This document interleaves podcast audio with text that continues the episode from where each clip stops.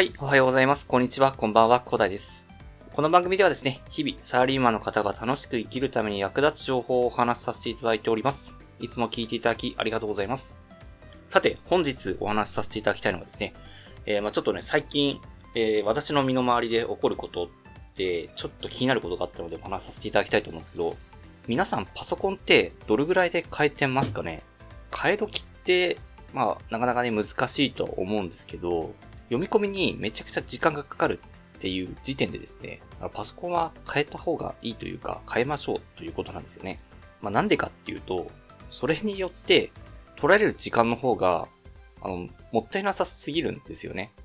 なんか、私の職場もなかなかね、えっと、ちっちゃい、えー、事務所というかね、えっと、まあ、企業というか、まあ、ところなので、なかなかね、パソコン変えないと。で、この間、なんか課長のパソコン見たらですね、課長とかなんかいろんな上の人のパソコン見たらですね、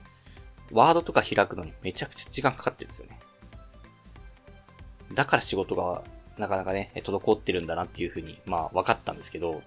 いや、そこまで行く前にですね、パソコン変えようよっていう話なんですね。そのパソコン、ワードを開く待ってる時間で、いろんな業務を行えるっていうことがあるんですよね。で、その業務をこなせば残業も発生しないので、まあ課長だから残業代ないかもしれないですけど、ただ、えっ、と、それでね、普通の従業員であれば、その分残業代が減らせますので、でその分ね、あの、パソコンを買うお金に回せば、速攻で、あの、ペイできますからね。だってパソコンって今、HP とか DEL とか、公式サイトで組めば、まあ5万とか7万とかで買えますからね。まあオフィスをつけたらちょっと、まあプラス3万とかね。あとまあ1万、え今日見たのはなんか半額だったので1万4000円でつけられるみたいな感じだったので、まあそんな感じでつけられるので、で、まああの、家庭で使う分にはね、なかなか難しいっていう方もいらっしゃると思うんですけど、家庭で使う分だったら、ワードオンラインとかあるので、全然ね、あの、5万とかね、あの、でやって、まあ、ワードとか買えないよっていうことであれば、まあ、ワードオンラインとかね、あの、マイクロソフトオンラインとかありますし、で、まあ、Google の方でね、スプレッドシートとか、あの、ワードとか Excel に変わるね、ソフトもありますんで、ぜひね、あそこはね、ケチらないでいただきたいと。あの、本当あの、家で使う分でもですね、パソコンで起動にかかる時間とかね、めちゃくちゃもったいなすぎるんで、それやってる、それ待っててね、あの、イライラする時間があったら本読もうということもありますんでね、ぜひね、あの、まあ、皆さんね、いろいろやってる方多いと思いますし、パソコンもね、そんなに使い古すことはないと思うんですけど、ぜひね、そういう方がいればね、時間をね、有限ですから人生ですよ。人生のその有限な時間を無駄にしないためにもですね、ぜひパソコンぐらい変えましょうというところですね。いや、本当にね、私が大学の頃なんかはですね、まあ、パソコンは2、3年が寿命ということで、まあそんな感じで、私は卒業制作前にまた買いましたからね。あの、入学時に買って、で、大学3年生でまた買ったかな。そんな感じでパソコン買ってますんで、まあ普通、なんかそこでね、なんかもう本当動かなくなるまで使い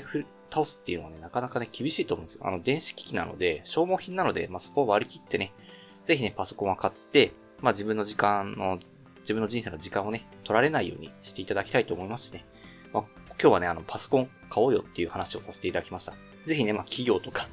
で、なそんなことになったりね、で、家でもなかなかね、えー、有限な人生の時間をね、そのパソコンの起動とか、あとなんかアプリの起動とかでね、あの費やしてる時間があればですね、その時間でね、やれることはいっぱいありますので、ぜひパソコンは買って、そんな無駄な時間を作らないようにしていきましょうということでね、まあ、そうすれば、あの、いろんなことに時間を使えるので、まあ、人生、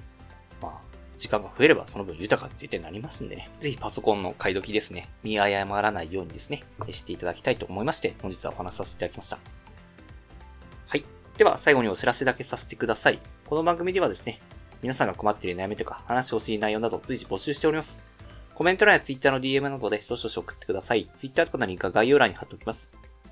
他のプラットフォームでお聞きの方はですね、Twitter で DM をいただけると嬉しいです。アカウント ID はですね、アットマーク after アンダーバー work アンダーバー rest で、スペルがですね、アットマーク AFTR アンダーバー WORK アンダーバー RST です。どしどしお待ちしております。